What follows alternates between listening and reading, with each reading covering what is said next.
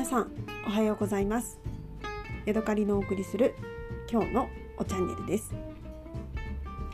今日はですね、お蕎麦についてお話ししたいと思います。というのもですね、最近私お蕎麦がねちょっとずつ好きになってきました。なぜかというとですね、関西にいる時に仲良くしてくれたお友達がお蕎麦が好きで、一緒に遊んだ時にですね、おすすめの、お蕎麦屋さんに連れてってくれました。でそこで食べたねお蕎麦とか蕎麦湯がねすっごく美味しくて、なんかねお蕎麦を食べるとね大人になった気分がするのと、まあヘルシーだったり体にもいいし、っていうのもねあって、なんかね最近ちょっとね私の中でお蕎麦ブームです。ラーメンとかねああいうのよりもお蕎麦が食べたいな、美味しいお蕎麦が食べたいなっていうのが、今の私の、好みです。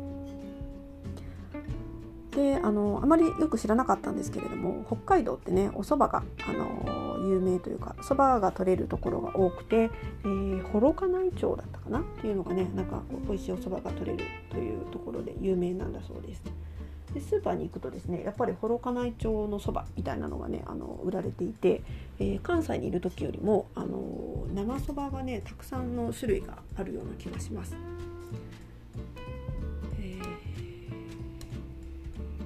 で一回スーパーでねその生そばを買ってみたんですけども、それはねなんかちょっといまいちで、茹でた後もねちょっとなんていうのかな、なんというアンモニア臭さみたいなやつが残ってねいまいちだったんですけれども、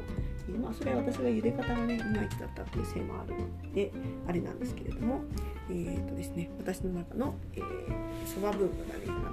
ふつふつと湧いています。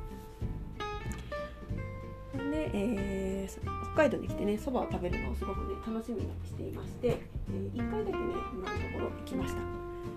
北区にある東屋さんというねお蕎麦屋さんに行きました。そんなねすごくかしこまった感じではなくて、カツ丼だったり、うな丼だったりがあるような大衆的な入りやすいお蕎麦屋さんなんですけれども、私はそこで、盛そばの大盛りを食べました。で、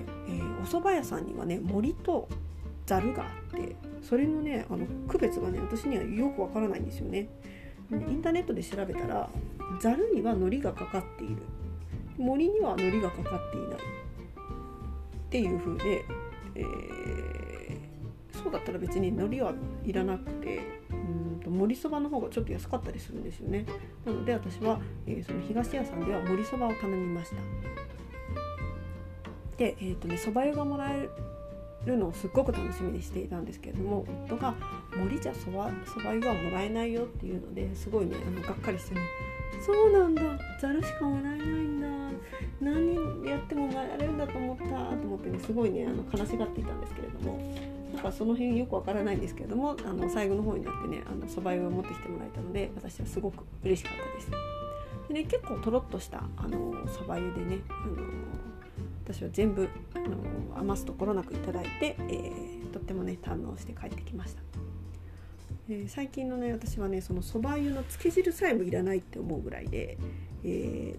本当にねそこにお塩をかけて、ただただね固くこうキレのいいそばをねガリガリ噛みたいっていう、そんな感じのね好みがあります。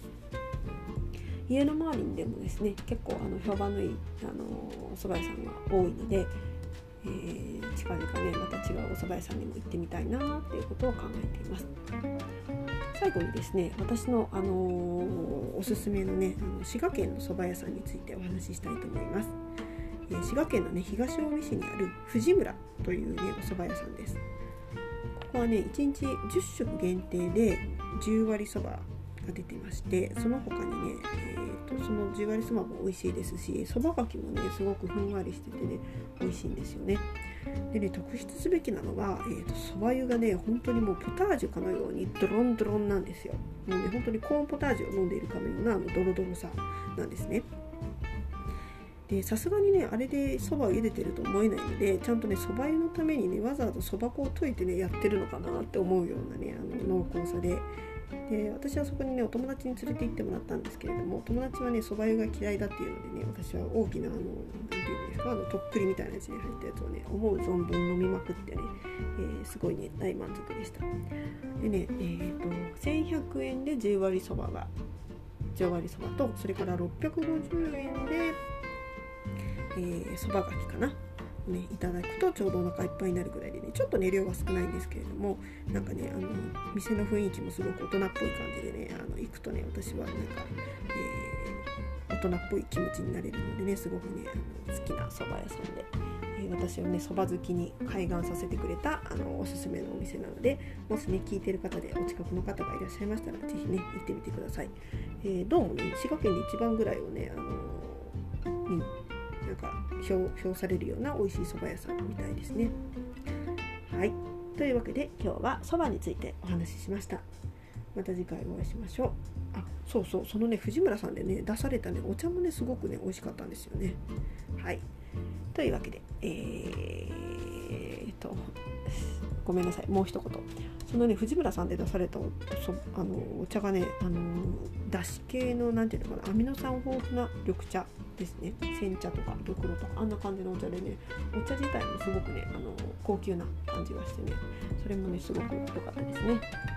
はい、というわけで今日はここまでです。また次回お会いしましょう。さようなら。